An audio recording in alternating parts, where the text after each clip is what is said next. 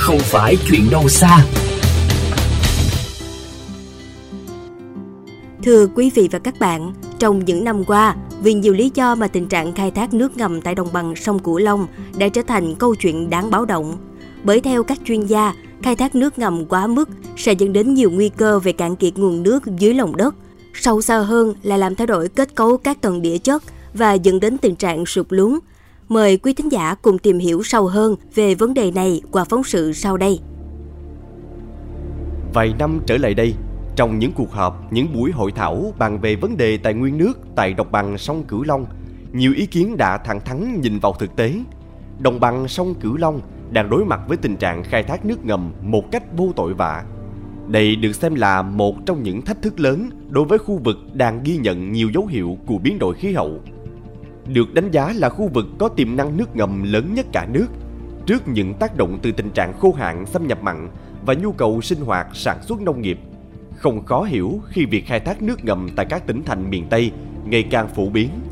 Người người khoan giếng, nhà nhà khoan giếng những số liệu ghi nhận được đã trở thành hồi chuông báo động về việc sụt giảm mạch nước ngầm. Đơn cử như tại tỉnh Sóc Trăng, theo thống kê đến cuối năm 2021, tỉnh có trên 100.000 giếng nước ngầm với lượng nước được khai thác trên 243.000 mét khối một ngày. Sóc Trăng cũng đang đối mặt với sụt lún diễn ra nhanh. Mặc dù biết rằng sụt lún là hệ quả của nhiều yếu tố cộng gộp, nhưng không thể phủ nhận rằng việc khai thác nước ngầm quá mức cũng là một trong những yếu tố dẫn đến nguy cơ sụt lún tại các khu vực. Chia sẻ thêm về những tác động từ việc khai thác mảnh nước ngầm quá mức, Thạc sĩ Nguyễn Hữu Thiện, chuyên gia sinh thái, nghiên cứu độc lập về đồng bằng sông Cửu Long cho biết. Khai thác nước ngầm nó còn gây ra cái việc nhiễm mặn cho tầng nước ngầm.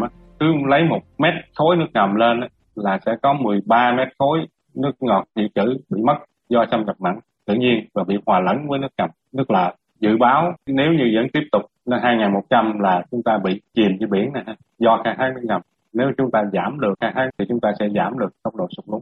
Trong cái bối cảnh đó chính phủ đã đưa ra cái nghị định 167 về cái việc phân vùng hạn chế khai thác nước ngầm.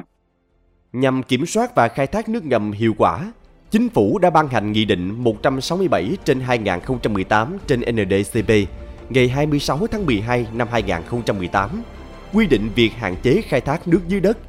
Thế nhưng trên thực tế, việc quản lý vẫn còn tồn tại nhiều khó khăn như nguồn nhân lực có chuyên môn về nước ngầm còn rất ít, chưa có thông tin đầy đủ về khảo sát, đánh giá quy mô trữ lượng nước ngầm, vân vân.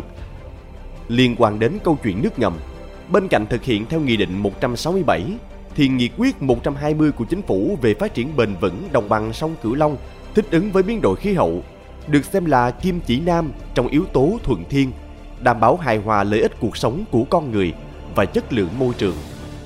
Hiểu rõ những ảnh hưởng về lâu về dài của việc khai thác nguồn nước ngầm quá mức, các địa phương tại đồng bằng sông Cửu Long đã và đang có những giải pháp kiểm soát việc khai thác, đánh giá nghiệm thu kết quả thực hiện nhiệm vụ khoanh định vùng hạn chế khai thác nước dưới đất, lập danh mục khu vực phải đăng ký khai thác nước dưới đất trên địa bàn tỉnh Hậu Giang.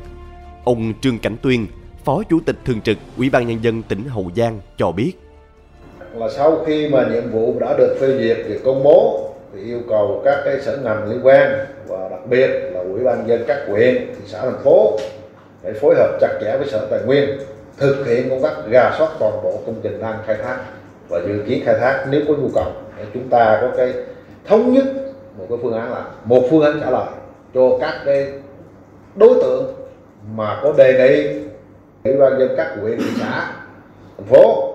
Đồng chí chỉ đạo ờ, của phòng tài nguyên môi trường và ủy ban dân các xã, phường, thị trấn tổ chức nghiêm túc cái việc coi như là đăng ký khai thác miếng dưới đất trong cái khu vực phải đăng ký.